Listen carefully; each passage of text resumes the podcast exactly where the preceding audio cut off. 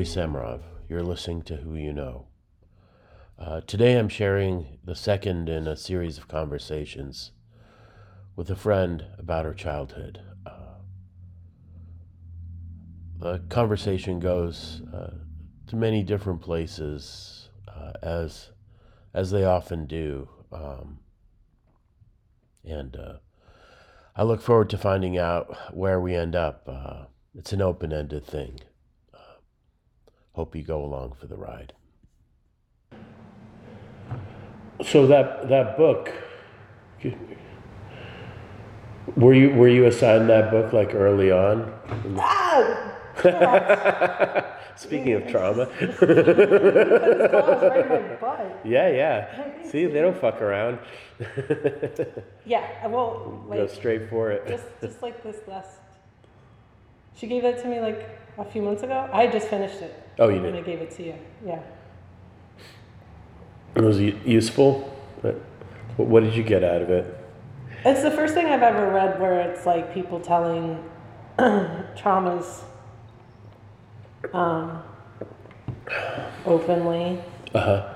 I, I, I mean, you get a, I got a lot out of it. I could relate to some people on different wavelengths. Yeah. Um, even though their experience may not be what I went through, Mm-hmm. or vice versa, you can still relate to the underlying feeling of it all. Mm. The one that I found interesting was the one that never actually like like the authors when she talks about her father. Uh huh. He never was sexually inappropriate, but he spoke Yeah. amazingly inappropriately. Yeah. And See, I think to me that was like her stories were a real reach. Like I think she was over trying to like equate what her clients' experiences were to her own, and uh, I'm I don't think it was anywhere equivalent. And it's a thing that people do, like where you know somebody tells you something really like horrifying, and there's a part of people always to want to like find something from their own lives that's equal to it but like i don't think there was anything equal in her life to anything that like these women that came to her did but her attempt to bridge that gap I, that's probably the part i liked least in that book that's the part I liked least in that book too. That's what I. i wish she would have cut all her own stories out of it completely actually I, yeah, you know, I, I don't know because I mean maybe you would know better as somebody who's had to write books, you know, Yeah. trying to get people to relate. I think maybe she. I, I feel like maybe she interjected some of her stories just to probably put, half of the book is her stories Yeah. pretty much almost half Yeah. the book is her story. to stories put her peop, the the people who said yes at ease, too. Maybe. Uh, I, my guess is, like from a writing perspective, is she got with an editor or she sold the proposal for the book, and they told her they they needed she needed to make it more of like memoir-ish. She she had to put that stuff in, you Yeah, know, I- because of sa- because of for sales reasons. Right, right. that makes sense to me. I mean, obviously, all the women are like it's pseudonyms, and they're she's not using actual like you know. Yeah. She's masking their identities, and, as she should. Uh, I, it felt it felt kind of um, PG rated. To like, it seemed like I don't know, was skirting around a lot of stuff.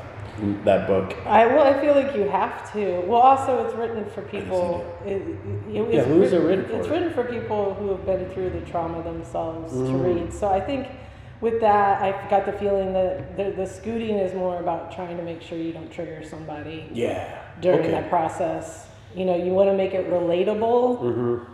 but you don't want to send. I mean, because there was parts of it that were triggering. There were times I had to put it down. Like, Really? I, Oh, because, wow. because I knew what was being implied. Uh huh. I knew what the info was Yeah. and the direction in which it was going, and Yeah. it would become really difficult to. Yeah. I should have brought that book in actually to reference it, but um, yeah, Interesting. That's really interesting. Yeah. yeah. I I think see that. uh, when some if somebody hasn't been through something like that, yeah, it could it could feel very much PG. Yeah. Um, but then again, you know, how how much do you want to know? I think that that's the problem with this subject matter, Uh-huh. especially when it comes to family incest. There's such a stigmatism that is held within it, even amongst us who've experienced it. Yeah. Um, I mean, there's times in my life I've experienced people making like jokes about incest, and Mm-hmm. like now I'm to the point where I'm like, you know what, that's not funny. Like maybe Yeah. you should think about the fact Mm. that one in four children in this country of Yeah. ours has, has gone through that, and people, you know, make light of it or Mhm. make it like a redneck issue or like Oh, a yeah, lack of intelligence, when really it's not. Mm. Yeah, that's fair. So yeah, that that's interesting. Yeah, That makes a lot of sense. Maybe like what I found frustrating in that book it was like I'm, I was definitely not the the audience for it. Was not meant for me. Yeah, I You mean, know? you're, you're more of, you like to hear the dirt. Oh yeah, like, you like to understand the human condition. And with that comes, you know, the unveiling Yeah. of the good and the bad. But some people can't handle No. that at all. No, I was endlessly frustrated in that book where, where there's so much kind of like patting people on the back and like comforting and stuff, which is what you need as when you're doing therapy, I assume. Yeah, But like, I didn't want any of that. I wanted to hear what happened, yeah. you know, and that's not what that book is. No. And clearly, it's not the it's not the purpose of that book. Yeah, I mean, it was written for people like myself who are Yeah. thinking about going into that situation of like that. That's my biggest fear is going into group therapy. Really, Not even this. Like this. This is fear, but like that. Yeah, being. Well, this is different people- because we kind of, you know, we know each other. It's, Yeah. It's, and you're there in a room of strangers. That's always actually puzzled me about therapy. Like, I've never been in therapy. The, the concept of telling somebody that doesn't know you and, and does not care about things that you're dealing with, Mm-hmm. that's, that's always been the non-starter for me. You know, like I can't, like why, Because- why would I, and I know that's the argument for it, is that they're not gonna judge, they're not, it's their job to listen to you. But I can't ever not think about the, the meter running, you know, like, you know No, I mean? it took me a very an incredibly long time. I mean, because like at Brim, I was made to have a therapist. That was the first thing, the first time in my life. It was required because I was state funded and all the crap that had happened at home. To have a therapist? Yeah. Um, I think a lot of it had to do with my state funding, though. Um, yeah, I think um, just, that whole thing was, that was layers upon layers of bureaucratic bullshit. But Well, well, yeah, I mean, we talked the, the other time about how that was like the one instance you felt like your mom like was proactive about a thing that was going on in your life because you said it reflected badly on her. oh yeah, getting me diagnosed That her daughter, and how old were you when you were diagnosed with the, dyslexia. Dyslexia? Um, I was in. I took. I remember I took the testing in first grade. I, I think my full diagnosis came back in second grade. Um, and what was, what was like, how, how young were you when you noticed that there was, did you know, there was some sort I was problem? always different. I, and, and honestly, I don't think it was even my learning disabilities. It's just my personality. I was Uh-huh. always just a very different, outspoken. Different than what? what's what's what's the normal that you were like a Uh, I, deviant from? I grew up in an incredibly patriarchal um, society. Like, so because girls weren't supposed to do most be mouthy or or do whatever. like I was the first girl in my school ever to play the drums, mm. and this is what nineteen. I was in fifth grade, so 1981. hmm And like everybody bucked at it too. Like my, I remember my, my band teacher tried to get me to play the bells, Oh, really? because that was the female perch. Oh, is it? It's the school band, like like like marching band, or like Mm-hmm. Yeah. like one of those kinds. And of, I and I got first chair, which meant I got to play the, play the trap set because there was only one, Oh. and then everybody else played on their Yeah. regular snare drums. Hmm. Yeah. No, I was just always a different kid. Um, I guess I wasn't. I was a tomboy. I was Yeah. a huge tomboy. Yeah. That had the biggest difference. And your mom didn't didn't like that, or like, or did she have a problem with it? Oh well, my mom always wanted a little girl to dress up and Like a girly girl. yeah, Yeah. which she got with my sister. Yeah. Um, But that was three yeah. three years later. Yeah. Yeah. Um, yeah, no, I was just a big time. And I always, I was a kid that was just like, if I didn't want to do something, I would say it. You know, I was Mm-hmm. like, where in my family, my brother and my sister were very much, they just did what they were told all the time. There was no question. There wasn't, Oh, your brother was a rule follower too, or yeah, Oh. yeah, yeah. Renee and him, I mean, my, my sister has more of a disobedient streak. She's a smart ass, like in a funny way. Um, she'd make people laugh. Mm-hmm. But yeah, always he's he still does to this day. He Mm. He does what he's supposed to do. Like sending Christmas gifts Mm. when we never Right, yeah. talk or right? know each other. Did I tell you what he sent me last year? No. and yeah, the irony of what twenty some odd years spent in the bar business myself, Yeah, it was like a home bar shaker kit. shaker kit, right? Yeah, you 'cause I don't You did tell me. own this. any of those at yeah. all. I haven't been do. I didn't do that for almost yeah. ha- over half my life at this point. That's how well he knows. I needed yeah. a, I needed another steel shaker with the strainer and the Yeah, jigger. maybe you could take up bartending as a hobby. I could, yeah. Maybe just as a hobby. Just as a hobby. No, yeah. Yeah. There's no no drinks that have been on menus for almost a decade or anything. But like, when did the when did the learning thing? Was it with reading? There was a problem with reading. I couldn't read. Yeah, I really couldn't read. And then, well, I think it came out more in the writing because I have dyslexia where you read and see words backwards. I have dysgraphia where you write backwards. Uh, Dyscalculus, that also was a big show. Like 24 became 42 uh, when that kept happening over Yeah. and over again. But yeah, they didn't realize how like what in like kindergarten or like nursery school or something or uh, it was. Yeah, first grade I think was really Mhm. when it it it because also they didn't know I had ADHD. Mm. Um, my mom still insists I have ADD. I, I was diagnosed with ADHD, but um, yeah, like What's the difference between those? Hyperactivity Oh. disorder. ADT, ADD is attention deficit disorder. ADHD is attention deficit hyperactive disorder, which means you're just distracted a little bit easier. That's where the, the shiny squirrels come. Exa- that's exactly where shiny squirrels come from. Yeah. Um, the most distracting things. so, so, but reading was also reading was a problem. Yeah, I didn't read my first book all the way through until I think I was in fifth grade. Wow. And you had tutors or like special like special help or something. I went to what was called a resource room at that time, Mm-hmm. which here, I mean, I guess here it's probably not even that different now because the dismantling of public schooling, but Yeah. um, down, back then, like a resource room was like one teacher who had kids who were behavior disordered, Yeah. learning disabled, Down syndrome, Mm-hmm. cerebral palsy, um, and they would be teaching three subjects, three different subjects at the same time, trying to keep all these kids in order. Like Yeah. it was chaos, and they would have it'd be one teacher doing that with a teacher's aide. Yeah.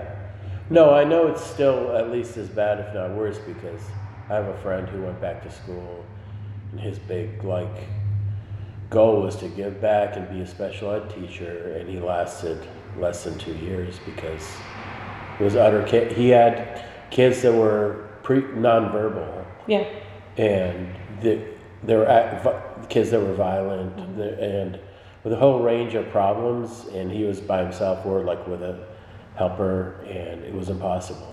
The first time I was ever He just ran away screaming. Ran- uh, sexually assaulted outside of my family was in the resource room on a day that we had a, a teacher, Yeah. a substitute teacher. And uh, I told my parents about that, and they had the guy and his son come to our house and apologize to me. Um, yeah, he just backed me in a corner and felt me up, which was what one of the other one of the other kids or Yeah. yeah yeah one of the BD Yeah. students. yeah And it's because there's it's just There's mayhem. It's just yeah. fucking crazy, and there's like corners and closets and yeah yeah. It's it's too much to ask of one one Yeah. person. Most definitely, and it, it cheats the the kids that are in the classes. I mean, especially Sure. like the kids that came that had behavior disorders. They went they came for lunch. They came in the morning to get breakfast. They came for lunch Yeah. because otherwise nobody was at home. because they weren't fed yeah Yeah. Or their parents were drunk somewhere, Yeah. or like Sure. it was, you know, sad. Yeah. And they didn't. They, they had no real teachings on how to behave. yeah Of course, they're angry at the world. yeah They're poor as fuck, living in a tiny ass town with a drunk ass parent.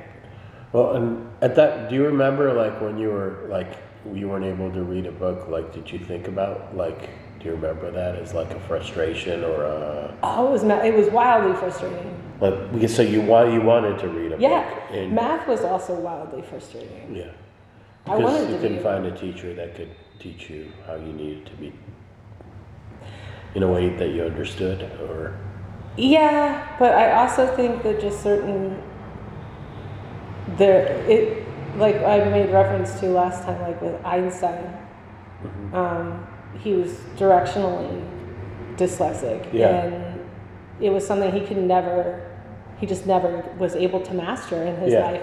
It, what it is is like in your brain, there's what is it, synapses and synopsis that you know fire off yeah and should meet up synapses yeah synapse yeah well what happens is is that it fires but it reaches the wrong synapses Yeah. so it goes on a different path in your brain yeah um, yeah there's ways there's some things with with with certain learning disabilities you can learn ways to maneuver Yeah, around it which i definitely have like in reading yeah but math is a good example i'm still i'm like i'm like oh god i'm barely algebra level of Yeah. math like um I'm so glad I don't have children. I can't even imagine how Oh yeah, dumb I would Yeah. feel. So how did they? In you said in fifth grade you you were finally able to read a, a book on your own.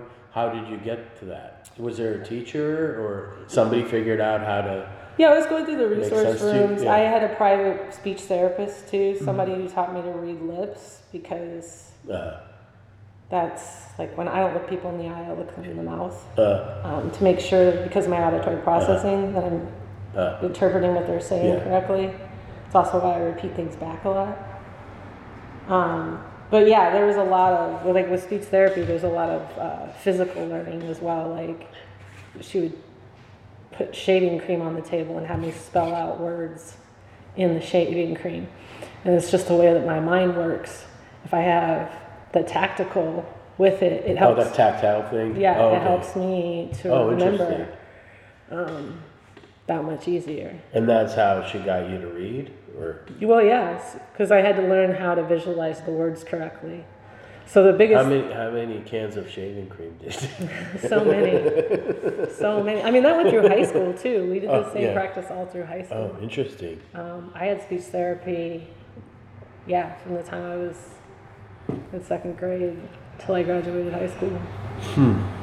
Just to reiterate it. I mean, because I also, like, you notice I'll, I'll do that thing with words. I'll, I'll say a word, Mm-hmm. like I just did it with tactile. Yeah, It's very close, but it's not the right word. yeah. You said tactical. Yeah. Which is yeah, that's understandable. That's a very close. You know. Yeah, but some people think that these are like weird. Yeah. like, especially when you get in the professional word, world and you misspeak. Or, Oh, like it means something, like you mi- misspoke. It's a Freudian slip or whatever Or- they call it. Yeah, or just that you're undereducated or because you can't spell. yeah, Those are the two things that suffer the most from my learning uh, differences is my spelling Yeah. still and my math. Well, I, I mean, I read like the the notes you gave me to look at from it was they were from like three years ago. Yeah. It was pretty easy to read. I mean, there were some mistakes, but it wasn't. Like, is that is that hard to do? Like to write that for you? Like like just a, a few sentences like that? It takes me a long time. That's why I Yeah. Mm. speak text so much. Like why you get stuff that's so weird for me sometimes because I'm speak texting. I do have to say that the, the, the new iPhone is better. But this is the not the newest one, but the, this is the 14, and they definitely have. Mm. It's gotten better. it's gotten a lot better. Um, 'cause so for somebody like me, it's invaluable. Like it really Mm-hmm. Yeah. is very helpful. Yeah, there's always funny words, and not always, but like every few, there's a fu- funny wrong word, and I know it's the wrong word. You know, Mm-hmm. like it's in the, and then sometimes you, you send the correction afterwards. Yeah, I'll catch There, there will be a word that like has no context at all. You know. like- Yeah, so my mom does the same thing, except my mom does not take time to be conscious of it Yeah. or correct herself. She'll say like straight up the wrong word, and you'll be like, "What?" like, that Uh-huh. made that up. So what do you think like bothered your mom, or what your mom didn't like more, like the the fact that you were like whatever outspoken or what have you, or that you had these like learning disability kind of things? Was there, th- or did it, all- was it all part of the same like thing? I well, with the learning disability, like that's the weird thing. I do remember. So this this is directly from the day I, I got diagnosed. Mm-hmm. I remember this. In first, first, second grade, you said? Yeah. Yeah. We had to go to St. Louis for the testing. Second I- I- grade, so you'd be like what, like seven or something? Yeah. Yeah. Um, I remember we, it was a big deal because we stayed at a Howard Johnson back when a Howard Johnson still was a Howard Johnson. You know, it had like the restaurant attached. Yeah, yeah, with the uh, orange roof and uh, they had the ice cream. Yeah, yeah, they yeah. had their own ice cream thing. Yeah, it yeah. was a whole thing. It was a whole thing. yeah. And uh, it so was this like is, fancy. yeah, so this is 1982. Uh, yes, if I'm seven, I was born in '79. So what? Eighty-six. Yeah. So yeah, St. Eighty- Louis. 86, 87. Yeah. And um, when we were leaving after I got my diagnosis of Mm-hmm. all these different things, I remember my mom. And you got all this, the the dyslexia and dyscalculus, you said, or Dys- I have dyslexia, dyscalculus, dysgraphia, uh, auditory processing issues. and they they got all that that that time Well- on that trip or whatever. We had been going for months at this Oh, point. the, yeah, they were doing all the different tests there were and different stuff. tests. yeah. Like we'd have to go like every weekend or something. And was it was it your school? Was it like your teachers saying that you like no, you? my mom paid for this out of pocket, as far as I know, to get me diagnosed. Mm. Because she'd watched her brother. My uncle has a lot of learning disability Mm-hmm. issues, and she'd watched him really struggle with it. Uh-huh. Um, my mom's a person of like she thinks she's she's of noble cause, if that makes sense. What do you mean? Um, if somebody needs help, she busies herself with trying to make sure she helps. But I mm-hmm. think it's so that she doesn't have to sit still with herself more than mm-hmm. anything. You know. Mm-hmm. Um, but she said to me that day. So yeah, it was the last time I go. I, I, I, I think I don't think I had any tests that day. I think it was just delivering the diagnosis. And she's, she turned to me as we got in the car and she took a big sigh and she was like, ah, Well, at least we know what's wrong with you. Mm. That must have felt great. Yeah, I was, I was crushed. I was just like, Yeah. What do you mean? What's wrong with me? Okay, something's wrong with me. Like, I'm Uh-huh. not. But technically, at the time, it, was considered, I was considered, and this is a no go word now, but at the time, Retarded? I was considered retarded. I was considered mentally handicapped. Yeah, which sounds a lot less nice than like developmentally delayed or whatever the whatever the accepted term Yeah. is these days. Yeah. It's a developmental difference, is how they. Differently abled. Yeah, yeah. All these euphemisms. Mm-hmm. well, but also these things blanket. Yeah. They at the time that blanketed autism. They didn't know what autism was yet, Right, or. Asperger's, Yeah. or you know, you were all lumped into one group. It was kind of like cancer. How when they don't the Asperger's, disease. which is also not used anymore. exactly another. Because the guy was a Nazi. That, that's one, one of the reasons they don't use that. It What? turns out he was like the Oh, Asperger. I did not know that. I think he had like a bad past. I think that's one of the reasons they don't use that word anymore. Interesting. But yeah, I mean, the fact that we've even moved past that, where they realize it's just a broader not like, spectrum of autism. What what he found doesn't exist. That like mild autism Yeah. Mm. certainly exists. Like when people say like on the spectrum, well, we're all on the spectrum. Yeah. you know, but like, yeah, yeah. Um, so you were crushed. Like you thought that they're like they would find this, and then you could like. The, like the way you have a cold, or you were sick and now you're better. Or I- you what know- did you think? Do you remember thinking about it, like in any? I, like, I didn't think about it in any. or- I didn't know what it was from. I knew that I learned. I had a hard time with learning. Because I you saw think- other kids like doing things that you weren't able to do, or like how did? Yeah, I mean, well, the fact that like writing a word, if Mm-hmm. I wrote a word out, it came out backwards, and the letters came out backwards, or some of the letters came out backwards. That's not normal. Nor Yeah. quote end quote. But you knew you knew that they weren't right. Like you would Oh yeah, yeah. so clearly you knew. I spelled ph- phonetically, Yeah, so it would look right, yeah, and it would sound right, yeah. but that's not the the way the English language No. works. You know, whereas like English is really not logical at all. No, Like, whereas, it's like- all exceptions. Yeah. Spanish, Italian. Well, because English is swallowed every other language, so it's a, it's like a, it's a mutt. This is like a. It's a hybrid. It, it's swallowed every other language. Has. That's why there's so many a- exceptions. Adopted bits from Latin and It's, everything's made. Yiddish yeah. and yeah, all the languages. yeah, all of them. Like, uh, Because it's the language of like you know empire and business and Mm-hmm. like money. you know, it's my mom. see, running the world. But uh, to, to fully answer your question, I think with my mom, like, I think my mom saw it as something that was fixable, oh, she thought. or, like, or could- identi- at least it was identifiable, so she could justify it to other people. Oh, that she could tell people this is my daughter with X Y Z. Yeah, yeah, exactly. Uh huh. There was a justification for it. It wasn't her fault. You know. Yeah, that was the, the primary thing was she she didn't want to be blamed for Yeah. By who who would blame who was it Society in general. who was society to to your mom like That small ass town. the people in her town Yeah, I mean, she she lived there since she was a teenager. Like that had Yeah. been their whole world. Like I, the the world was the a, town where she was running the pharmacy and stuff Mm-hmm. The world was so tiny, which was such a tiny place and seemed so big when I was a kid. Like my hometown was one square mile. yeah I thought that was big. Like your perceptions are, you know, way off of what the world consists of when you've only seen a, a corner of it. Like a good example is uh, I was talking to Stella Dallas today and Hmm. about my mom went to um, Hawaii recently and she was telling me about how she couldn't bring her phone because she wasn't going to have reception. uh, I went along with it. I was like, "Oh, okay, yeah, I don't take your phone, so I don't have to talk to you for two weeks." But mm. like th- th- that is because she's in her seventies and doesn't realize and hasn't had a lot of worldly experience that la- cell phones can go anywhere now. You there's can very have, unfortunately there's very few places left that you won't get reception at this point or get charged extra hmm. for being there. Like Yeah. she thought it was going to be like super expensive Yeah. for her to have cell phone. but there's no such thing as long distance anymore yeah, exactly.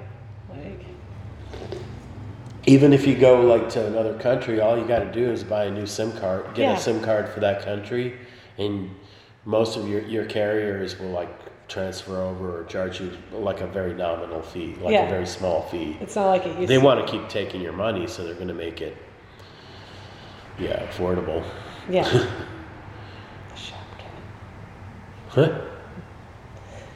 Mayhem over there. Oh yeah. Looking over his domain. Just leave my butt alone.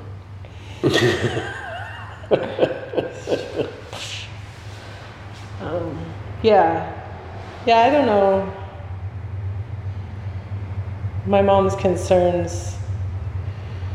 My mom likes to think her concerns are for other people. Uh-huh. And really, they're more about her than. Because she's worried about how she's seen. But, Yeah.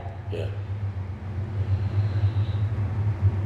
Did you, Did you have? Did you feel that growing up? Like, where did you take on those kinds of food, like being worried by how you were seen by those people, the people in that town?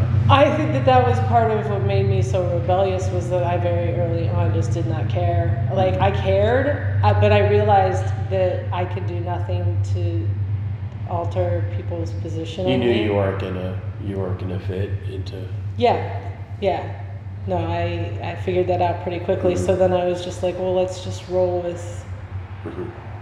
I, I in elementary school got compared to Gina Gershon a lot, and uh, uh, what is her name? Comedian. Very dry. She was in Reality Bites.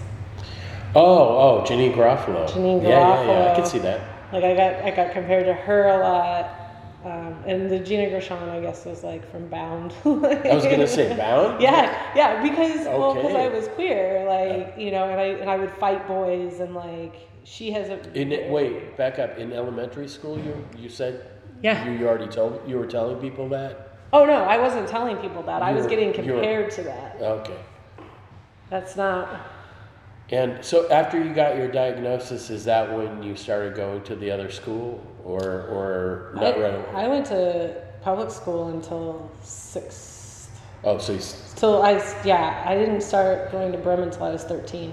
okay. So from So when you spent a lot of those time, like a lot of the time in these like resource rooms or whatever, mm-hmm. these kind Mm-hmm. I would go to the resource room for my math class, my reading class, so like half the day or something. or Mhm, no? like three classes a day. Mhm. And then if I had tests, I would go there to take my test because I got to take my test untimed. But so that I could have quiet, they would have me take the test in the hallway, which Huh. also led to just bullying because people would see me sitting out in the hallway and be like, Oh, they would, like, laugh You're at you." retarded and you're Yeah. stupid and you've got to be out here and the dummy takes the slow test. It's better than it was because like when I first got diagnosed Mm-hmm. in second grade, they used to come, make me come and stand next to the teacher at the desk and take my test in front of the entire fucking class. And we what can't the move. what was the idea of we that? We can't move. Oh boy. Like Oh, we have terrible. to wait for her. Who the fuck taught those people? Well, and then in my like, first grade thing. class, Yeah. when they thought I was so distracted, Mm-hmm. my teacher built. So her desk was here at the front of the classroom, Yeah. right? Yeah. And chalkboards behind her, and then made a square that came out and went like this, and put my desk right in the middle. And then the rest of them were behind you. Everybody was in a square around me, and I was right in the middle, by myself. Wow. This was this was to keep me undistracted, to have everybody just staring at me like I'm in 1984. wow. That's rough. Yeah, I I got picked on so much. I, it's second grade. There was a day I, I shot myself. I didn't tell anybody. Yeah. I didn't tell. Any, I sat in that all day because I was so humiliated and I didn't want to receive. Did you read that article um, from when I started With with the photo of you like doing like the there's computers? Yeah, yeah, yeah. Yeah, where I talk about my my uh, nurse and how I used to trick her by Yeah. taking the thermometer and holding it up Yeah. to the light. She was none too pleased about that when that came out, but but yeah, I mean, I would go to the nurse's office so often from like upset stomach and Mm. like actual attributes from being picked on, and also the heart condition that I had that I didn't know Yeah. that they didn't. She didn't believe me. Yeah. They'd be like, "Oh, you're just you just want to go home." It's like, actually, no, I really don't want to go home. So then, yeah. So after you were diagnosed, then you went for another what, three, four years to to public school. yeah, Well, how third, fourth. they would just fifth, pass you on to the next grade? I didn't. I didn't do terrible. I, I Oh, had oh, passing grades. Oh, you had passing grades. But I had like C's and Yeah. B minuses Sure, and yeah. a D here and there Yeah. and sometimes an E and yeah. I had I had passing grades. I did do that. Um, but then once I got to Brehm, I I was salutatorian in my class. Yeah. Like, and how was the decision made to to to get you to Brehm? Well, see, that's the part that's kind of confusing. Like, it coincides with me opening up about being abused hmm and So it was like a state decision or like a governmental? Like, no my parents um, my mom petitioned to to have me funded to go like get me state funded. But it's a question of like was it also to shut me up? Oh, because that's when when I was 11 was when I opened up at church camp about being hmm sexually abused and that came back to my mom and Uh-huh. then next thing I know I was going to Brehm. I didn't even the way I found out I was going to Brehm was I got in a, a fist fight uh-huh, at school. Um, we were playing dodgeball yeah, and I got this kid out and he got mad because he was a boy and how Yeah. dare a girl hit him. sure. And he came up, he started kicking me in the shins, and this other kid came over and started like doing some shit, and I kept telling them to stop, and they didn't stop, so I fucking belted them. Yeah.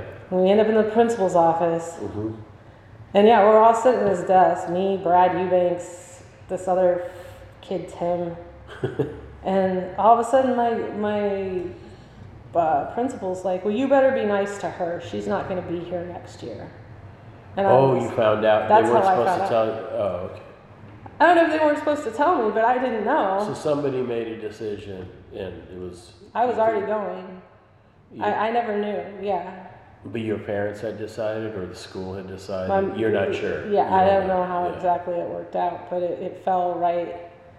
So like that summer, it came out that I In the summer camp, Yeah, you told the counselor. I told no, I And you told told- two friends, and, And they the were friends went. they went and they had to- report it. yeah, Yeah. Well, they didn't have to. They were sm- uh, smart enough kids, like Uh-huh. you know. No, I don't- mean the don't- counselor had to. Oh, Like, yeah, Once, once the counselor heard that, yeah. Yeah, because she's just a regular camp counselor. She's not a therapist. She's not. Yeah.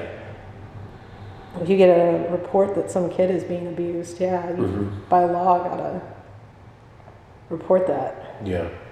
But not to the point where it was where it is now. Like it's not like they had to. Now you'd have to involve the police, Mm. like immediately. Oh, if a kid comes and Yeah. accuses of. Yeah, in that kind of situation, like you wouldn't be calling their parents. You'd be calling the police. So the counselor called your parents, Called my mom. Yeah. your mom. Yeah. Mm-hmm. what happened? Did you stay in the camp, or Oh, I mean, yeah, it wasn't until after camp was over that she talked to my mom. oh, camp? I mean, the camp was only like four or five days. Oh, I see. It's not like it was all summer. Yeah, it was like maybe seven days tops. So your your mom got this information, and uh, that that's when you think that's She when this called me a liar immediately. she called you a liar. Yeah, at first and foremost, I wasn't telling the truth. Uh-huh.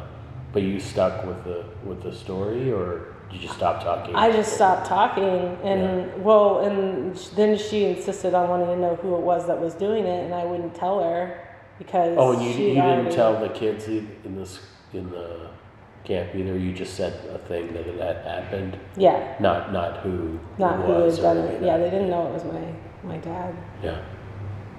Um, assumptions were made by my mom that it was this kid that went to our high school. Apparently, she blamed him for a long time. Oh, that he was abusing the. That, there that was this it was a- other, yeah, like, and I had to tell her in my adult life, like, mom, that's not what was happening. Like, you made an assumption. yeah. Like, so much so as an adult, she confronted this guy at a wedding, I guess. And was like, I know what you did to my daughter. So and I was like, she- what are you doing? After she heard from the counselor and then she called you a liar, did she demand that you tell her who it was, or? Well, yeah, but of course, at that point, I'm shut down and I'm crying. wou- you wouldn't I- tell I her- you wouldn't tell her. No, I wasn't going to tell her anything. Yeah. And when you're when you come home from school, I just gotten off the bus and I was at their I was at their pharmacy. I was we weren't even at home when Uh-huh. she confronted me about this. We're in the back office of their pharmacy where anybody can walk in. And she's like, "Why would you make up a thing like that?" And, um, you know, after that, yeah, I just shut down. I just How long? How long did you walk around with this before telling the kids at the camp? um How long had you kept it to yourself?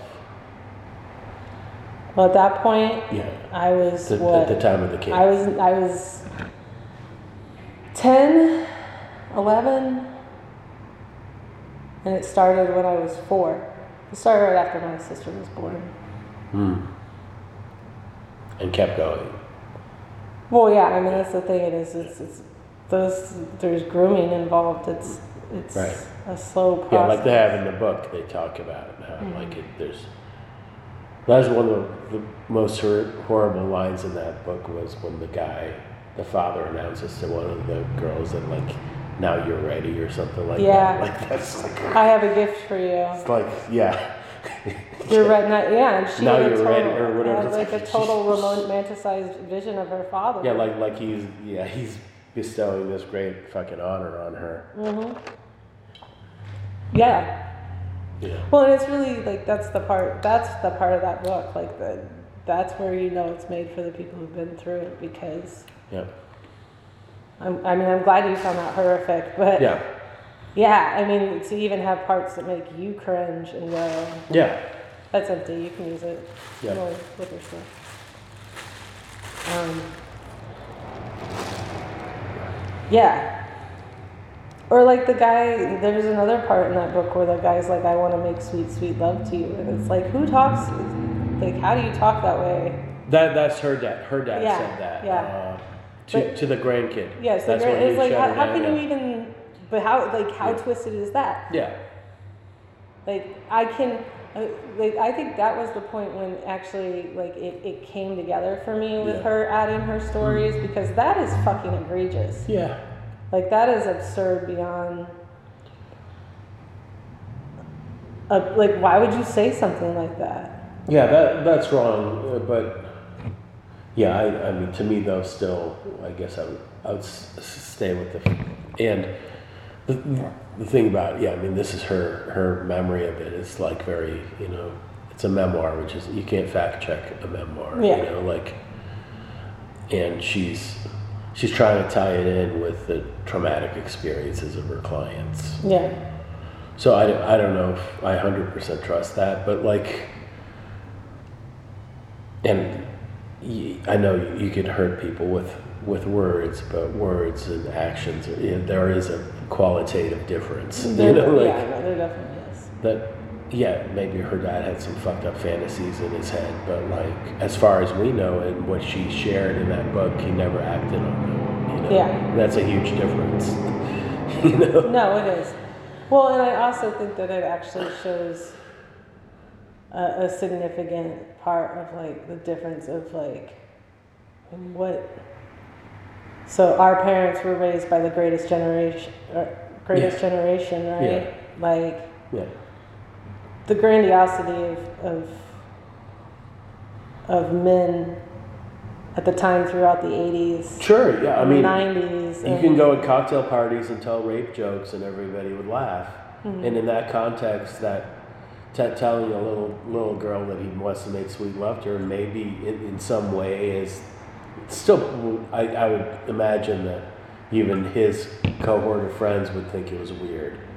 Like well, if he was sit, sitting by the pool and he's telling his granddaughter that he wants to make sweet love to her, yeah just remember they would probably look look weird at like sideways at him, but they wouldn't, you know, send him away. You know, they wouldn't yeah so, send him to the leper colony or whatever yeah for that. Um, so yeah, there's uh, like these kind of yeah generational whatever shifts, societal shifts, but I guess yeah, to me there's still a huge difference between, between that and actually physically and emotionally like you know true no i agree over with you per, and i agree with you but i think i also it, it helped me like take a step back and excuse me Uh-huh. think about the damage that it does do even if it is just verbal and Mm-hmm. you know there's a lot of No doubt it's fucked up one way or the other. well it's I, I think a lot of the books i've read about like sexuality are the Uh-huh. same way like where like unless it affects you like it's hard to take that perspective right. you know um, and so i appreciated that like that that is still very hurtful that is still Yeah. very twisted and and, And yeah, what's what's a little girl supposed to think when she hears that? I don't even understand. Like, Right. she hears your grandfather say a thing like that, who doesn't even understand what that even fucking means. You know, probably. right? Actually, yeah, it sounds well. that's fuck, That's another level of fucked up. It is another level that. of fucked up, and then you think about like cartoons and stuff. Like I remember like Bugs Bunny cartoons. Like there's so many cartoons now that are so wildly inappropriate and Sure. never be shown. Like, Mm. um, you know, how like Pepe Le Pew, I think, is a good example Mm-hmm. um, of you know a predator that wasn't seen as a predator. Well, Pepe Le Pew, yeah, in, in today's uh, understanding, would be a stalker Right. of some kind. Right. Whereas when we were kids, you just show it, up it was funny and- and it was cute, and Yeah. it was thought that like that's how affection should be. Like if you're persistent, Yeah, you're gonna get get- a lady, right? Yeah. Like you just have to be no means yes, Keep- and Keep breaking them down. No. yeah, just wear them down, wear them down. I mean, I think that I don't like when. I think that stuff should be kept around as historical, like so you can see. Oh, I think so too. I don't like that. I mean, I grew up at a time when Disney was still advertising Song of the South. I remember that. no, yeah. Nobody hears about Song of the South except for, well, up until recently, we Mm-hmm. had Uncle Remus Fried Chicken Yeah. and Zip-a-Dee-Doo-Dah and Yeah. like all that. There's a couple of songs that survive, but you won't ever find Oh, Song of the South on any. But they re-released that in theaters when I was. I remember I remember that. I remember. I remember watching it. Like it was something that we watched often. But they they Disney has studiously scrubbed clean any reference to that. Oh, of course they have. Yeah, I mean, and someday it'll be that way with like movies from that era, like weird, Sure. weird science. I think is my bet, my favorite yeah, because to, to look at because it's done from the point of male per- perspective. There's Right. these two teenage boys Yeah. who basically build this like twenty year old, hooker, but love doll, like But- living doll. but not. But like Yeah. it's so age inappropriate. yeah, But because it's boys, sure. like it was looked at differently. Mm-hmm. I mean, basically, yeah, they build this sex doll, and like, like they could never fly now, like or it shouldn't. But No, a lot of the '80s uh, teen comedy shit is very, very badly. Back to the Future, Uh, yep, uh, Revenge of the Nerds, uh, like all those, like really, really Mm-hmm. well, we don't even have to get into like Porky's and all those because those Yeah. are just on purposely, like Yeah. purposely, just raunch. Yep. National Lampoons was full of it back in the day. But yeah, I do, yeah I don't like people pretending that that stuff didn't exist. I think it's important to watch. Like you don't erase it, like No, because you can't erase like that. It happened. That's history. You know. Well, if you do Yeah. erase it, it's just going to happen again. So Yeah. you know. No, you have to show things and, and then it, and then have somebody have a conversation about what this was. You know, like Yeah, I also like that's kind of why I gave you the pictures that I gave you was like in the progression I noticed this is something when I started this therapy because I didn't used to look at pictures of myself. mm, Um, how come? Like I said, it just my life didn't feel real. Like Mm. didn't seem to matter what my memories were attached to photos. Mm. If that makes sense. As opposed to what like what you were told. Yeah, Or, like, yeah. What your like what your mom primarily said. It, But if you look like Because your dad, you said, wasn't talking about any of it, one way or the other. no, He wasn't. It didn't matter to him. Well, they would fight. But that, yeah, that's another story. But like, if you looked at the progression of those pictures, like I just look sadder and sadder. Mm. Like there's pictures of us, Yeah. and even like you look at a picture of my, my me and my brother in the same photograph. Yeah. It's like you could tell something's not right. Yeah, And then there's my mom and my sister, just like yeah. ding, perfect, you know, big old smiles on. it's like this is what we're supposed to look like. When there's like a bunch of weird, like kind of posts, kind of school kind of pictures with you with various bizarre dated, bizarre outfits. Hell yeah. I really like the one with the with the orange wig. There's like this little Yeah, I'm like obsessed where you got with this- Annie. Okay, it was Annie. All right. Annie is still probably. I I just recently watched I like that. I might use that one for one of the other the episodes. I, I love that picture with the Annie wig. The, I thought it might be an Annie wig. Yeah, you Why can- were you? I- Why did you like Annie so much? Because I related to the play. Little Orphan Annie. I, I related to her character so much. Um, just being misunderstood and, you know, being a tomboy. Maybe Daddy Warbucks would come Yeah. and, and rescue you Yeah, from the horrible. no, seriously. My mom was Mrs. life. my mom was Mrs. Hannigan to me. Um, yeah, no, I was obsessed. I just, yeah, I related to it. I was just like, you know, can't. I was I, everything was just bad when I was little, especially after I started school. Like I was It not. wait, it was Hard Knock Life. Is that a song It's from a Annie? hard knock life. That's from Annie, right? us. Yeah, yeah, yeah. I can sing almost all of them to you, honestly. Yeah. Kanye sampled it years later. Or no, Jay Z. Jay Z. it's hard knock life for us. It's hard knock life for us.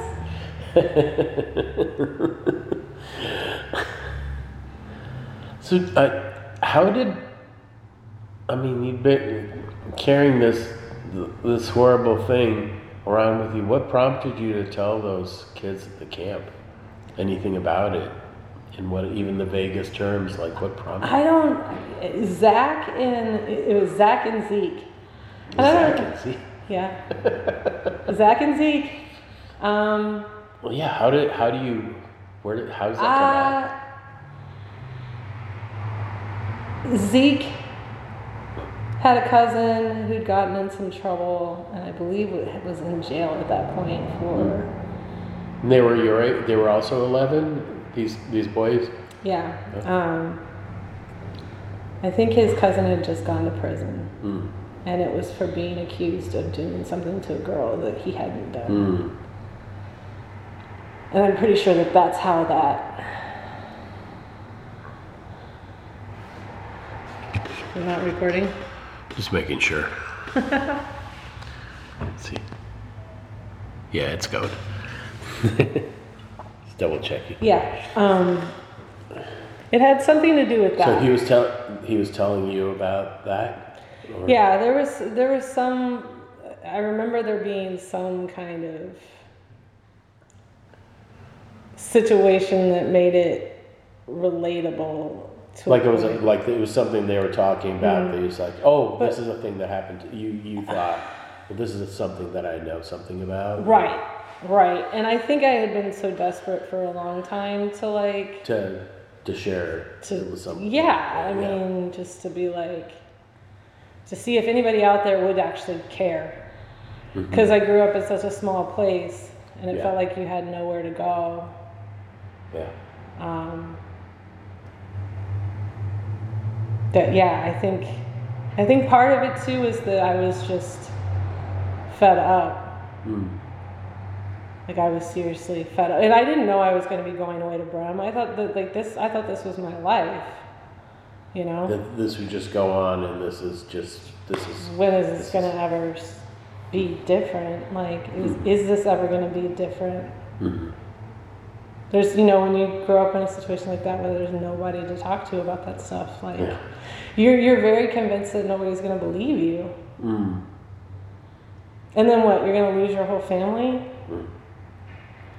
So that's that's where you're saying like your mom like sending you off to Brehm was like a way to stop stop the conversation stop t- you talking about it. I feel like it, yeah. I feel like it's something that she, my mom swears she didn't know that anything was going on, and she may not have. I don't know that I necessarily believe that. Mm-hmm. Um, That's so hard to say. I mean, Yeah. Um, but the fact that it was like, oh, this is a thing I can't control the narrative on, mm. felt like it was very controlling to send me somewhere where I was away from anything that could have damaged, you know, the public view. Mm. And also, being the weird kid in my hometown, like, didn't help anything. Everybody just thought, hmm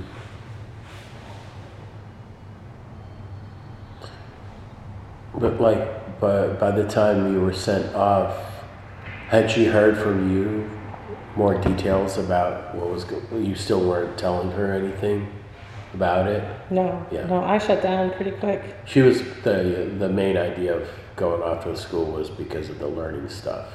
That was like the, That's, yeah. that was the, that's what was the public or whatever Yeah. reasoning of that. Yeah, but it definitely, and I didn't realize it until I was much older and in therapy that it coincided. Those two two things coincided, and I was like, oh, That's where, that's That's why, that's kind of why I'm, I'm, I'm asking a lot about the learning because I, that occurred to me that it must have happened at this, like, they were like a confluence of things. It They went really- together somehow. it was. Yeah. It was, and that that was the. They that- seem like very different things, but in your life, they're not, they're connected.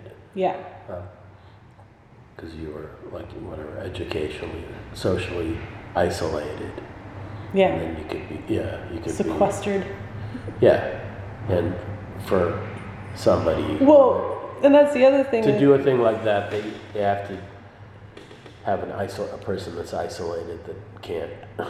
And especially if you have somebody who's now been diagnosed as somebody who is mentally incompetent, um, Then they're not going to be believed because their Correct. word isn't really, yeah, that, yeah, yeah, the same value as like a quote unquote nor- normal person. right. Yeah, and when you paint somebody under that pretense and and, and shade it as they have a tendency to um, embellish things or lie about things, like it helps even more so. Did you?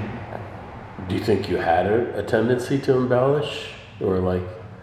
Oh no, I, I kept no, but it's just the, the, the whole thing of like being told I was lying about everything. That's what they were saying. Correct. No, I mean like you as yourself. Like, did were you a, a kid that told like tall tales? No, um, Because you don't strike me as a person that like No. lives like in like fantasy land or like that's not, also it was that's that's why I'm surprised. To, so that this is your mom's narrative. This Right. is not a thing. This is what she wanted to believe. That's this not was what- a yeah this that was, was not your own. Like you weren't living in a fairy no uh, imaginary world. no which I mean my mom recognizes that now. yeah. She does. I have to get. I mean we ha- we we have had some minor conversations about the subject matter. Yeah. um, that she recognizes now. Her answer with that is, I did the best I could with what I had. And I feel like Uh-huh. that's a very boomeristic answer to anything, but uh, Well, I mean, all it's you know, any anybody who has a relationship with their parents as as grown-ups has to make their peace with not. You can't fix the past or change the past, yeah. and you ha- you have to yourself personally get to a level of acceptance. Oh, yeah. Otherwise, you can't keep having a rela- relationship with these people. yeah. I confronted my dad when he was alive once. Yeah. And What was he, his response? It was incredibly, incredibly, incredibly interesting. He said to me directly, Well, you know, I don't really remember things that way, but if you do, I'm sorry. Ooh. That's a weirdly like dip- diplomatic way. Hmm. Can you imagine if your daughter had come to you and said, like, So he was like acting like it, it might have happened to somebody that he didn't know, or like like okay, whatever. well, I mean, he is also a narcissist. Yeah. So, like, that's again, like, maybe his way was his way. I mean, now that he's dead, there's no way to know, but uh, his way of, And that's the only time you, Yeah. you ever had any kind of confrontation with him about it. Mm-hmm. You know, that was like later in his life, or like, like more. that was right after I got married. oh, okay. So yeah, now. So that was like A, a little while ago. 20, se- 2000, and, it was probably about Like 2008, 15 2009. okay, like 15 years ago. Yeah. Mm-hmm. Yeah. Was he there at your wedding? Or Yeah, yeah. Your my dad my- was. Yeah, I had I had several was- friends who didn't come to my wedding because my dad was coming. Oh, 'Cause really? They knew. because they knew about yeah, because you talked yeah. to them about. I had a couple guy friends who didn't come to my wedding. They were like, "I will not be able to Yeah. be in the same room with that man." Hmm. Absorbed. I think to be. I think anytime you're an addict of any kind, you have to be. You know what? You know what I mean? Hmm. Yeah. Well, like addicts are tend to be, you know, like one of the things that they're addicted is to avoid things. You know, like it's it's a thing that blots everything else out. Yeah. Well, alcoholism. Yeah. What, well, whatever the addiction is. Yeah. You know. Whatever blurry way you find yourself around it. Well, yeah, see, well, it, it concentrates, then it makes life a lot simpler because all you have to do is find the next drink or the next fix or the next one, you know? yeah. All the other things can get subsumed or forgotten because See, this and is all I, you need to do. but I don't feel like it does. I feel like it compi- it compiles everything. I feel like there's definitely been times in my life that I've tried, I've used alcohol as Mm-hmm. a crutch. Yeah, I mean, kind of right now. Sure. but like to the point where like, if when back in the day when I was younger and I would do drugs and I would drink, it was like the hangover from it hmm left you in the position of that much more peril Mm. because then you felt then you were like you were sober enough to be like what the fuck did i just do to myself Uh, yeah. and now I feel like a piece of shit. And what am I doing with my life? And so it just compiled onto that. Yeah, you may not be worried about, I may not be worried about what happened to me as a kid, but Mm-hmm. now I'm like, great, I'm an adult fucking loser. like, yeah, but then the way you fix that is you have another drink or whatever, and then you you, You die. It goes. Well, well, Until you you know, like you, you put it off a little bit, you know, till, till the next time. yeah. Or or you keep you keep drinking so you you're never hungover. You're just always like In a perpetual state. well you get of- wet brain. Yeah. You get Yeah. to, people that we've known, you Yeah. know, who are they're always drunk, Mhm. and it takes them less and less, you know, and they just yeah. It's like the, the boxers who are like punch drunk. Yeah. You know, they're always they're slurring their words and they're all they seem always drunk, even when Yeah. they're not drunk. You know. Or like, you know what's even more confusing to me are dry drunks. People who were wet brained Sure. and then get sober, but when they get around people who are drinking, they start acting like they're drunk again. it's very interesting. Oh, you also get the the AA heroes that go and like that, yeah. yeah, they out, out the, the wallow and wallow to get sympathy and attention. You know, Yeah. and dates. Sure, that too. yeah. Yeah. That was the interesting thing. In my family, there was no drug abuse. There was no, No? alcoholism. Oh. Alcohol was hardly in the house at all. Huh. Um, yeah. Like my county had been a dry county growing up. Mm. Um,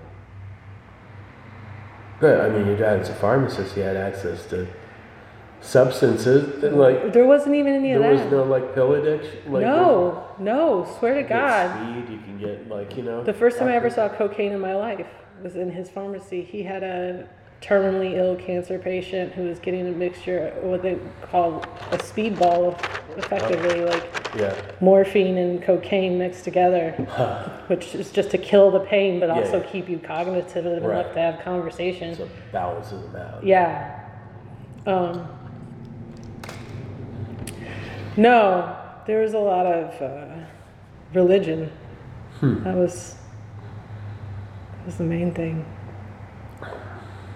Hmm. And with that, I mean, when you live in a patriarchal society, my dad never cleared a plate. My brother never cleared a plate. They didn't fold laundry. They didn't, Sure. Yeah. you know, there was women's work, Mm-hmm. there was men's work. Yeah. Um, yeah.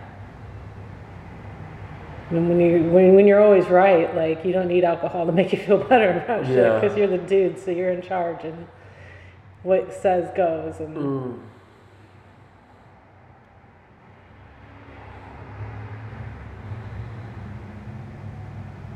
So after, when you went away to Brehm, how, you would be there and then come back where, like, Mm.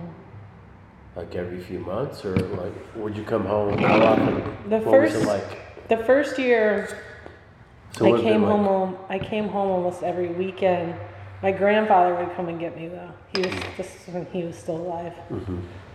Shit didn't really hit the fan with me and my family. Like this whole thing didn't blow up until I was like 15 when my grandfather died because then there was no ally anymore. Mm. Your grandfather was your ally. Yeah, my dad, my mom's father. Not, yeah. Yeah, um, he would always come down and pick me up from Bremen. We'd get French fries. Mm. Um, so yeah, for the first year, I, I went home almost every weekend,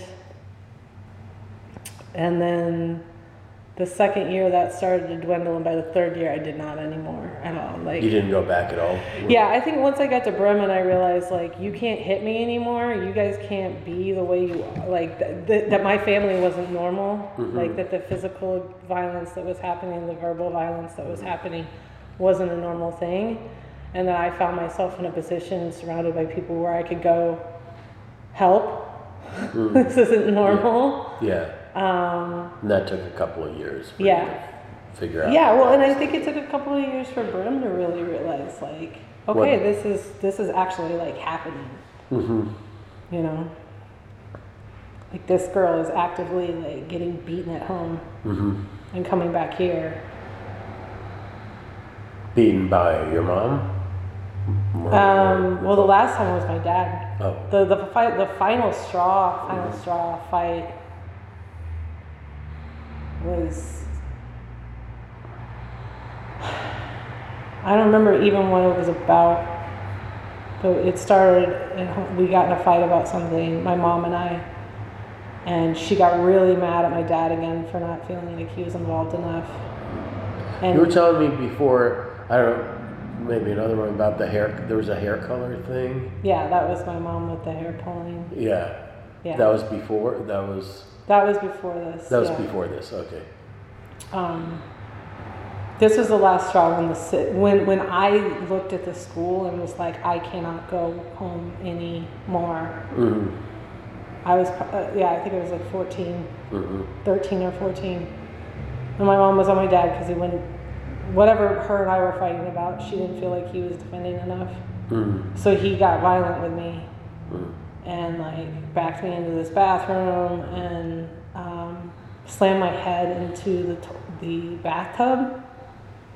Um, like kind of was just throwing me around the bathroom and I after he hit my head on the bathtub I grabbed a towel rod and I pulled it out of the wall hmm and I told him that if he came at me again I was gonna hit him. I was like, I don't wanna hit you. Yeah. I don't want to hit you, but I'm not. Nope, we're not doing this shit anymore. I'm quite quite fed up with it. Yeah. And he took like two steps into the room, and I did, and the ends were just square Uh-huh. where I pulled it off. Like Yeah. they were just square metal, so Yeah. it slid his arm open when Uh-huh. I did. And that night, um, they drove. He drove me back to Brehm. Yeah. I call. I I almost didn't wouldn't get in a car with him. Yeah. Um, and when I got there, my dean, my assistant dean, and the nurse of the school was waiting for me, and I was just like, "We have to figure something. out. I, I, I can't live with these people anymore. Like this is Yeah. beyond." And So that's then when the state became even more actively involved, Mhm. and Brehm started finding like jobs for me in the summer, so I wouldn't have to go home. So I So then you were already, was that already like high school age or is it? junior high, high Junior high, school. okay. Yeah. Yeah, it all kind of bled over. Yeah, by the time I was a freshman in high school, I was not going home at all anymore. Mm. That was done.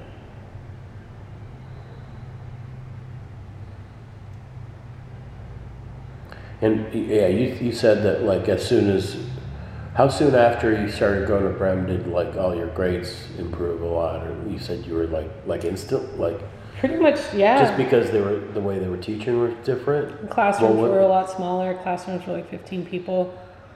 Um, They were equipped to figure out how to, teach you so you understood. Yeah, Yeah. yeah. I mean, we were dealing with kids. It was like the resource room in the way that the school had a lot of kids who had what now is considered autism Hmm. or How many like like how many people were in your class? 15, 16. Well, see, and it was all different age groups. It just hmm. depended on what level you were hmm. at, um, Oh, I see. learning wise, Yeah. what to, Yeah. depending on what class you were in. So it was different in that regard. Yeah. It wasn't limited to, oh, you're a 14 year old, but you have the mathematics skills of a senior. They would put you in the, the upper class. They would put you into physics because you were able to learn physics. Mm, You yeah. weren't li- you know limited in that regard. Yeah. Um, yeah, I excelled really quickly. Yeah. I, I, I, I wanted to learn. I was Yeah. I was a nerdy kid. Like Yeah. when I was a kid, my uh, the most requested thing I asked for Yeah. for Christmas and Yeah. did not get until I was like in sixth grade was a uh, microscope. Huh. I wanted a microscope Yeah. at home so I could study like amoeba. Well, that that's the fucked up thing about like all this stuff like learning disability. Like learning disability doesn't mean you're not intelligent or like interested in like stuff like science. It's oftentimes the opposite. Like Yeah. with Einstein, you know, like Well, it's a know, like- learning difference, and that's Yeah. the thing is like to have okay, so to have a deficiency in one area, you usually have you're over excelling in another. No, but there's tons of people that are like read perfectly fine. They're dumber than alien beings, you know, or whatever. You know what I mean? That, Yeah. that- it's not an indicator of much of anything, really. It Yeah. isn't. Well, it's like the spelling thing, or you like like the learn, like, misspeaking thing that I'm yeah. talking about. Like Yeah. when I've been in professional environments, Mm-hmm. I've had people question me about those things, and Mm-hmm. Yeah. had to be like, well, this is kind of, you know, but people think you're stupid. Right. The automatic thought is that you're ignorant and you don't know what you're talking about. Yeah.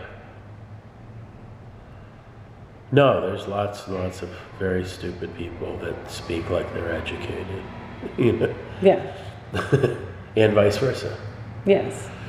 It's not a, but I guess, I mean, it's hard if, if you're, whatever, in a society and you have, say, 20 kids of one age and you put them in a classroom. And so it's going to be standardized. And there's always going to be some percentage. Mm-hmm. Well, it's like what happened to you. Work for it. When you you- got when you got held back because Yeah, yeah, because I didn't know English. But that doesn't mean that you should have been held back. No, didn't mean no, you didn't know it the subject cost me a year of my life. Yeah, We'll exactly. never not be bitter about that. It wasn't that you were undereducated; you just didn't have the vocabulary to express it.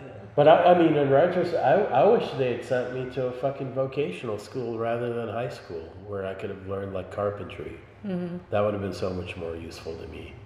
In if I Well, I mean, like a, a, trade, because I was so I, I was fine in school. Like I didn't have any of these things that you describe, uh, and uh, you know I read from a very early age, and I demonstrated literacy and I passed tests. Uh, but I was never I never excelled at school because I didn't care. yeah, And I didn't like learning. I was resentful. yeah, I was a fucking pain in the ass. and I hated school. I hate everything about see, school. and I didn't. Hate Yeah, I hate school. I still do. Like it's so weird to me that I'm like I'm about to teach a college drawing class. Like Where are you again, teaching again that at? Dominican University, Oh, that's right. where my friend Frank teaches. I filled in there during COVID. Yeah, And now I'm getting my own class. That's yeah. I didn't know you were getting it. yeah, yeah, in the spring. Yeah. Well, Draw- Javonsky has, has a class too. She teaches now. Oh, she does. Where? What is? Mm-hmm. I don't. I don't. Dude, I don't know. I just know that she. That's that's what she says she does now. She's a teacher. So No, there's lots of us like we've aged into this time like where suddenly you can be a teacher. It's so weird. Uh, well, you guys have more practical experience. I feel well, like. that's why I can teach the class. Yeah, that's why. There's, there's all these lies about like yeah they always tell you how you have to have a master's degree. Oh, yeah. And you don't. I don't have a master's degree. Dude, I'm looking at jobs like like that selling water job. They wanted you to have a bachelor's degree. Stupid. I'm just like, That's that's just a fucking con. That's a shakedown scheme, and it's just for lazy human resources departments that want to just yeah, automatically write off people without these uh, prerequisites.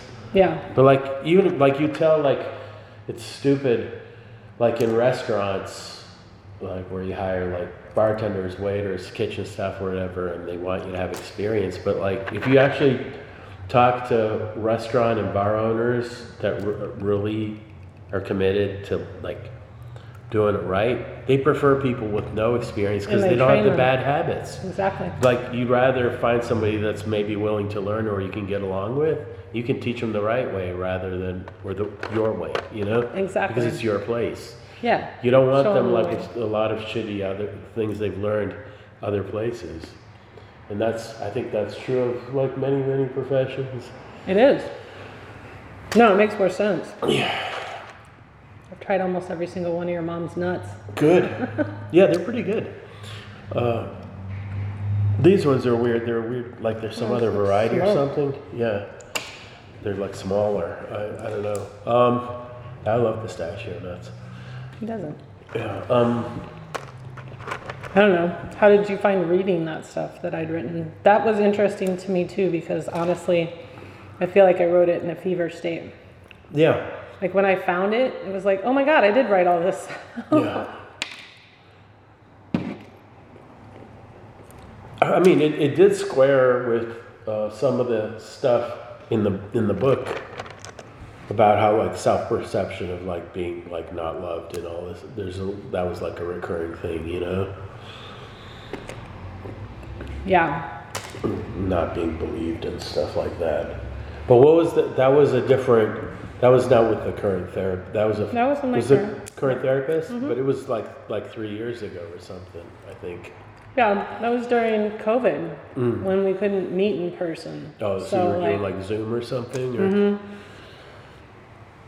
Yeah, I've been seeing her for five years now. Mm. But this, yeah, like recently you've decided, or she's decided, or you've both decided that they have to do a different thing. Well, it's you've like you been can doing? only you can only progress so far with anything in life, right? Unless you take a different avenue. Like Yeah. there's you can only get so proficient at tennis playing online, Mm, yeah. right? Playing playing tennis in person. So that's where like building up to doing this group thing. That's where Yeah. that's where it's going. that's where it's going. Oh, group. So does that mean you're not going to talk to her anymore? Or, No, I Or you're going to keep you're going to stay with her though. No, it's more of it. I'm also like doing body work Mm-hmm. where I see a woman like because I'm so physically withdrawn Mm. and my last relationship became so physically neglectful in Mm-hmm. the last two years. Yeah. I don't have I, I like there's been a three year period of time where I really haven't Yeah. had any human contact. Like hugging, Sure. kissing, Yeah. any of that. Hmm. Like, and there was a moment after my dad died that it was just like weird. I don't know if it was like this, the, the whole like Southern Baptist thing where like when everybody dies, they know everything. They can see into your life. Like you're told that, like, What? yeah, you don't know this? No, no. I want to hear So- what the fuck is But yeah, when your family members die, all of a sudden uh, they're all knowing. They're like God. Once they go to heaven, Oh, the, they, de- the dead person, The like dead it suddenly sees you yeah, inside of you or whatever. sees it, your whole life. Like so, and so when your dad died, you, you suddenly had a vision of like you, him being able to watch you. me have sex, yeah, that, like That that kind that of. Like, locked you up. It kind of cut into your you're having a good time. I mean, I went through the same thing when my grandparents died. Like it's weird. It was like you. I was always taught as a kid, like yeah, once people die, like they can see. So even No. more so, be careful of what you say about who and when and where. And, Once they're dead, because they're like ghosts that are looking in your window. or no, no, just in general in life, because then they're all knowing. Like they're like Christ all of a sudden. Yeah. See, yeah, I didn't grow up with any of that Jesus. I didn't have that. I get, Well, I that think- might be a Jesus centric. Maybe. I think I don't know. I think mine may just be very specifically centric to my family. So somebody Well- told you at some point that this is what happened. Oh yeah, Like that they died and they suddenly gained omni- omniscience Every- everybody and, like, does. superpowers. That everybody does, yeah. It makes a huge difference, isn't Yeah. it weird how much of a difference it makes, like as far as being Yeah. able to identify people? Yeah, I thought I figured that other picture was fine because It's it's, far enough away you can't. it's it's in distance. It could be it's hard to identify. It's pretty random, you Yeah. know. yeah. I just thought it was in like a effect just because of Christmas in the church and like a little girl in the middle is like well, and that was literally taken that night that. I sang that song. yeah That's why I thought, thought it was funny that you picked that one because it was like, no, I like, yeah.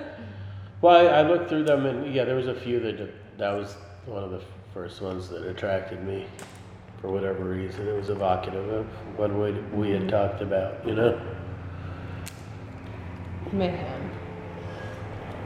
Yeah. Yeah. Does this feel like this is going okay? Mm-hmm. Like it's helpful in some way? I mean, like you said, I have no idea where we're going. so No, no, and uh, yeah, I don't know that You can come up there's now. any kind of conclusion or anything, but No. yeah. No, it's I, I have a feeling, yeah, keep depending on how many we do, it's gonna keep making circles and circles and circles, you know? Mm-hmm. Because it's yeah, you you keep repeating themes and stuff and it's but I think yeah, if we keep the more we talk about this stuff, the more we'll get somewhere. You know? Get some yeah, see Man. little, fucker, you're gonna fuck shit up. Do you want a pistachio? Is that what you want? You- really want to fuck shit up. Do you want a pistachio? Cat, agent of chaos. But this is what I don't like about them, is I feel like I'm being observed. I don't like that. You are being observed. You are. You don't like cats because you are a cat. Maybe. I like watching. I don't like being watched. No, exactly. You're Yeah. the observer. Yes, I am. And that, unlike dogs, it's a completely different relationship. Oh, oh, yeah, one hundred percent. That's why I like cats. Yeah, but like yeah. I mean, I love dogs. I have that story in, in my bar book about like the guy whose cat was eating his face within a couple of days. He hmm. died up there, and a. I would couple of days of that. not being fed. Like he was eating, the cat was eating his face. He should be. I prefer that. I I- prefer that rather than a dog laying next to me, starving di- to death. Yeah, dying of, dying of sadness, right? Uh, I am more of a cat. I'm gonna eat your face. no, but like the idea, I, I respect them, but I would not invite one voluntarily into my home because they're not. They they tolerate. I don't want to be. it's not their home anymore. It's not your home anymore. It's theirs. I don't think it's it's your home when anytime you invite one of them in. That's what I'm saying. It's yeah, I don't home. I don't I don't like that at all. You can have that pistachio if you want it. Maybe I'm not a sharer. you don't want that. You Yeah, I think he does over the fried food. yeah. He just wants you to do shit for him. Yeah, he does. Entertain me. That's what Yeah. that's what they do. We we turn them into gods. yeah. Not me. I mean, literally. yeah. I know. People on their cats. Today's uh, the newsletter that went out this morning was about these these weird photos I found. You know those realtor photos that they take when they sell a house, all the all the kind of glamour shots. Mm-hmm. So I was actually here last weekend, and this guy came over, and he bought a house like a couple of blocks from from where Shay and I lived. So I went on the, I had my iP- iPad with me and I showed him the house. But what came up was all these realtor photos with these glamour shots, and the house was like unrecognizable. Oh, from whoever's bought it now. A couple of people, it's now it's now got resold a second time. Did they totally redo the the interior? It's it's unrecognizable. If I didn't know the, the address, I wouldn't recognize the house. It was so fucked up. Did they take her funeral door down? It's you would not recognize. I I use a couple of the photos in the in the newsletter. You can see. okay, Yeah, that's hilarious. there's that, and yeah, there's a some old painting of mine that I totally forgot about. A shitty old painting is up for auction in South Carolina, Well, what's- somebody selling that was it- bought in a gallery over 20 years ago. Yeah, how much are they selling it for? Not much. Uh, but the auction is in, actually on the in a couple of days. So you're gonna watch it? Well, I'll see. I'll see if they post if somebody bought it. That I'm curious about it. What's the I've never- asking price? Do you know? It starts at 175. It's like nothing. It's like a big fucking painting. It's a, it's not a good painting, but whatever. It's a painting I totally forgot painting. Like we're talking about like Well, it's like- Mm-hmm. memories or recovering mem- like what you remember, what you forget. There's shit, t- tons of shit.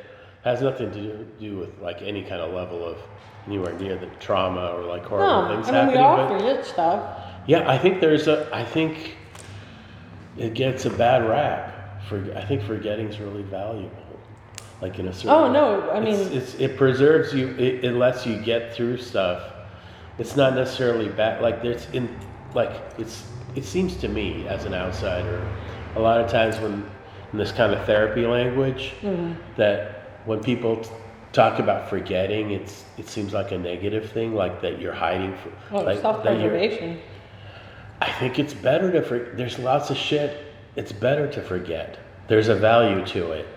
There is, but that's also kind of why I had to read this book is because Yeah. like it, it gets to that point of about why it is important to remember because when you're haunted by things that you've forgotten, because like in there, I know that one of the characters, that's something that I, I suffer with. I, I take medication for night terrors. I started having night terrors when I was a child, like waking up like screaming Oh yeah, yeah. in the middle of the and, night. Yeah. It was so bad when I was in high school, they put me on Coumadin, which is a blood What's thinner, that? Oh. to slow my heart rate because I could not sleep. My insomnia was Right. so bad. Uh, Now they have this stuff called Prazosin, which is a heart medication that they found out accidentally by giving it to um, war veterans that it helped with their night terrors. So I don't have, I take like four milligrams of that a night so I don't have bad dreams anymore. I still have really weird dreams. yeah. But there is a benefit. Our bodies forget things on purpose to, Yeah. to help us survive the trauma, to help us get Yeah. through what we're supposed to get through. But she also one of the other things that um, I took maybe a little bit of issue with, or something I've read up about, is this thing. It wa- it was going on. Uh, I think a lot of it's been discredited. The whole uh, recovered memory thing. Yeah, Because a lot of what happens there is that Mm-hmm. therapists, through suggestion, is implanting things that never happened. agreed. It's so dangerous. Like that's what's some of what therapists do is they get a person into such an open, vulnerable state. And they're able to put things in there that were not there. Well, I mean, But that's in that book, how fucked up is it that the one woman married? She's still married to the fucking guy that fucking had sex with her therapist in a, in a fucking facility. when she was institutionalized. Yeah. And just, I mean, Yeah. This Yeah. woman is like normalizing it. That was fucked up. Yeah. That she was, a, I don't know. Yeah. I mean, how, but see, like, that's the whole thing. Like, how do you, where do you find your space in between it? How do you dictate what's right, what's wrong? Right. Especially when you're coming from a person who's the damaged, quote unquote, mm-hmm. one. Like, of course she trusted him and fell in love with him. Mhm. That's the way, yeah, they, they fall in, like, what's it, Stockholm Syndrome? Mm-hmm. When you're like, you start empathizing with your captor, you know, like the guy that's jailing you. Yeah. Completely. Because you have to rationalize what's happening to you. Yeah, but this thing with the recovered memories, it's such a fucking dangerous thing. And yeah, I think you can, maybe you can, yeah, you can forget to protect yourself. But like in none of the times that we've talked about the thing that we're talking about in, these conversations, does it seem like it disappeared from your consciousness like it never happened, you know? You, It- you may pushed it away, but like it's it's not. I mean, you're waking up, you can't sleep, right? so it's there. Yeah. It's there. I mean, in various forms. but then there's also various forms of forgetting. Yeah. Like some people straight up just don't remember anything because they were too young mm-hmm. or it's yeah it's our minds have our bodies the thing is is the, the whole reason for me is that i'm sick i'm mm-hmm. now i physically have Yeah. illnesses that are caused mm-hmm. by childhood trauma mm-hmm. that hasn't been dealt with Yeah. that I'm now at a point in my life where I, I feel like things are better. Like mm-hmm. I'm finally in the first time in my life on medication. I'm not depressed. Mm-hmm. I don't want to actively kill myself. I'm Yeah. a major depressive, which is Yeah. a thing. You know, it's Yeah. like that's part of that mental um, discrepancy. Is that you're you're you're tuned to that, and especially when you've been through a lot of trauma and you've been through Yeah. specific trauma that tells you that you your memories aren't your memories. Yeah. Like, um, I think that's where it gets weird between the, the like people trying to remember things and people being made to recall things like Yeah. what you're talking about. There's a very tender line that you have. There is many documented instances like in the 80s and 90s and stuff like some of the like all that like satanic panic stuff and like these a babysitter accused of uh, child abuse that never happened yeah. but and it's it's this uh, like Salem witch trial thing, which like where you get a, a group hysteria and it snowballs, like and then a bunch of kids accusing a bunch of adults of doing things Yeah. that never happened. Mm-hmm. That's where it's so fucked up because when you're in this a vulnerable state, you can have things suggested to you. Versus the things that you yourself are recalling or Yeah. trying to make yourself forget and you can't forget. You know, Well, like, yeah, and I think that's kind of part of why I wanted to, to do this with you preemptively is because like you're not going to try to put anything in my head. You're not going to try to, you know, you don't have an agenda. Zero. No, except for I, I, I'd like to have a good conversation, which is what we're having. That's right. my agenda. Right. Um, But yeah, I have no idea where it's going, or no. I'm just trying to figure out how to keep keep us talking and Yeah. maybe ask questions or prompt you to talk. The first, the first therapist I ever had out of high school was very, very interesting. She was not very. Um, I guess what up to that point, what I wasn't used to dealing with, like I remember the the first time I went to her was um, the first time I tried to kill myself as, as an adult. At, at what age? I was. I just started dating, so I was like twenty three. Mm. And my first You session, weren't there on your like. Was it suggested? Were you, were I you mandated? to- no no I went on my own You accord. went on your. Um, it never got over. Found me in the shower. I tried Mm. hang, to hang myself, Mm. and I was almost successful. like rope burn for f- almost a month. Like Wow. wearing turtleneck type situations. Mm. Um, but she was the first one that I ever went to. And so our first session is about this, right? And she's like, "You have every right to kill yourself." And I've never had a therapist in my life before, you know, because like killing yourself is illegal. Mm, You're right. not supposed to say that you have that right. I never had somebody look at me and be like, "No, you can do that. You can totally do that. That is your choice. Yeah. We're here to figure out why you shouldn't." like, Yeah. Let's find our. Right. You know what I mean? Yeah.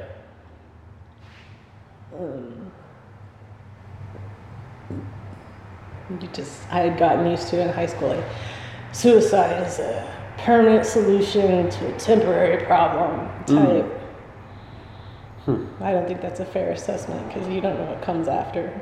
No, nobody knows. Uh, yeah. Like, what if we started to look at death in a different way? Like, it was like like what? the ultimate party you got to go to. Like, yeah, I don't know what it's going to be like, but it's going to be great. Like, I get to go to this thing. Yeah, it's gonna be a rager. All my friends are going to be there. I don't know how many kegs of beer are gonna be. We don't even know. but either way, like, are you good? Your physical self is not going to know any longer, Mhm. no matter what it is. Yeah. So the great fear, like, is the great fear just the narcissistic side of like, oh well, we just Well, of the unknown, yeah. fail to exist, so we are no longer. And which is, I don't think anybody, no matter how spiritually developed, can conceive of. I don't think anybody can conceive of not existing. You know.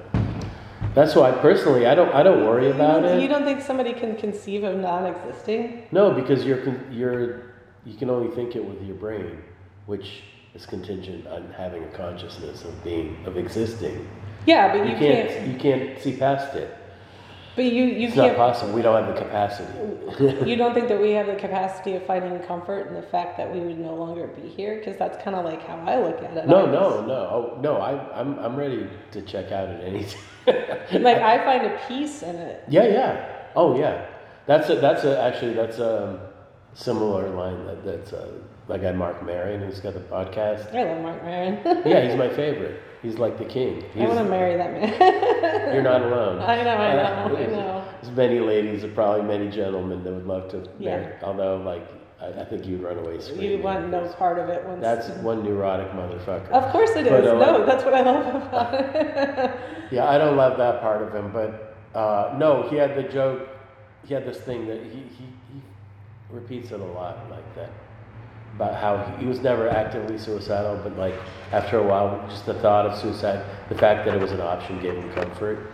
yeah. The fact Yeah. that you don't have to. Yeah, all the cares will be. Yeah, it'll be it'll be over. No, I I'm at, I'm pretty much at peace with that, and I I have a. I, I think that's that's what's going to happen, like when but because of physical things, you know, like when I get some sort of terminal diagnosis, or like when I can't like draw or something. What if that never happens though? Well, then then it's not going to be a problem. Then that's fine. But Would you live forever if you could live like you do now? I mean, like, not forever, but like, would you be okay with living to 105 if you were exactly you right now for the rest of the time? If I- if I could keep making art, Yeah, if you could be keep being as productive as you are in this moment and say, somebody said to you, you're gonna live to be 110 years old. Well, yeah, but yeah, I'm, I'm not good at the the uh, hypothetical. Like I, I- I get- I I, get can't that. conceive of like I I, don't know what that looks like, and and I'm, I feel tired even like trying to make my brain do that. That's fair. I can't fair. do it. I'm a, I'm a very I have a very like literal mind in a certain way. Like I have no imagine. I, I joke. My big joke is I have no imagination. but like Yeah, no, you don't. I when don't you have think, a- when you think about it, you don't. You're drawing the physical world around you. Everything and all this other wall, it's all made of like fragments of my past and Yeah. like my actual. I was literally out your back window No, no, these are all done in this building. in this building. It, everything in this room is done Oh, in this building. sense. It was upstairs. But. I'm saying it's from the perspective of a window. yes, It's not something you made up in your mind. I, I make It's up. No, I make up nothing Yeah. in my mind. I, I'm. I've. I've always felt like a channel or a conductor of Mm-hmm. things passing through. So, yeah. These are my favorite. Which ones? oh, are they ones. the, the plain ones? Yeah, I think they're. I think they're smoked. Like They might smoked. be, yeah, but they're like a different variety. Mm-hmm. They're sm- they're a different shape. Yeah, They're delicious. cool. Good. I'm But yeah. favorite. Uh, But no, you're right. Like people do think that artists are all like creative. it's all imagination, but like there are different. There are people that. All imagination. So there there are people that work inside out, and there's people that work outside in. I work outside in, I work in. so I have to take things out, and then they come Yeah. pass back through, and I'm the channel, and it comes through on the paper or canvas. You know what I love about that picture over there? Because I've been staring at it. all Which one? The very corner picture. On the Okay. left, or the the left or the right? On the left. On the left, yeah. It's, it's the hallway upstairs in the unfinished. It's the orange. yeah? The, the- floor? hmm Hmm. It reminds me of like, and you're gonna get pissed about What? it. Van Gogh's bedroom. Why, why would I be pissed about that? Because Van Gogh, you know, in Van Gogh, like in the series of Van Gogh's bedroom, that Yeah, if you, like, if a- you cover at up the red in the uh-huh. one, it uh-huh. totally obscures the. Mm. There's only a few yeah. little bits of red in the picture, but it totally makes the picture. I feel like the orange does that on that. Mm. Like I know that's the sunlight from. Yeah. outside Yeah. coming through. Thank you. And what I assume is the evening, because the dark al- alderness of the there's I think it was an overcast day. It's probably like afternoon, but it's yeah, it was getting it was dark. Um, shit, how did we get on this whole like imagination? Why were we talking about that? You're talking about death. Yeah, death. So yeah, I can't I can't And um, im- imagine the, the into whole this memory thing. or like into the future or whatever. But yeah, there's things that I need to be able to do, and if I can't do them, there's no reason for me to keep going. you Yeah. know? Which in my case is making art. You know, Mhm. like, and if I can't make art, there's not any reason. But yeah, I don't think you would off yourself if you could continue doing what you were doing. Maybe, yeah. I mean, I guess if you got lonely enough. But that's the thing that did trip me out. Lonely enough. I I don't know if you can be any lonely. Oh my Like- god. Like in a way, it, I mean, but it's, it's like I'm so used. To, Like you have friends though, like you have people in your in your world. I have I have friends that kind of like dip in and out, you know, like yeah, so do I. but like a day day to day, like I I can't I can no longer imagine like cohabitating with anybody, like you know, like well, what all, all these things that we were programmed to do, you know, Yeah. like like build a life with somebody, like no, like I don't think it. I I mean, stranger things have happened, but like I don't I don't see it, you know. See, that's the one thing I do want. Yeah, you want that. I want to find a person who wants to do like go on a journey. Right. Like that's what I want. Yeah. Like- no, I get that. You yeah. know. Oh. But I think that too, as you get older, it gets harder to find. Yes. Well, you get, I mean, it's unavoidable. You get more and more set in your ways. You learn the things you like and you don't like, and you get less flexible about what you will put up with, you know, to get whatever sex or love or attention, you know, whatever it is you're looking for from other people, you know. Oh, you want garbage. Good job. Cat. He's an alley cat. Yeah. Back back to his roots. Exactly. This is where I come from. Back to life. Yeah. Back to reality. I'm a trash animal. I'm a trash cat. I'm a trash panda. Well, we should probably wrap this up Yep. for now. We're starting to drift, I think. I agree. Yeah, this is good.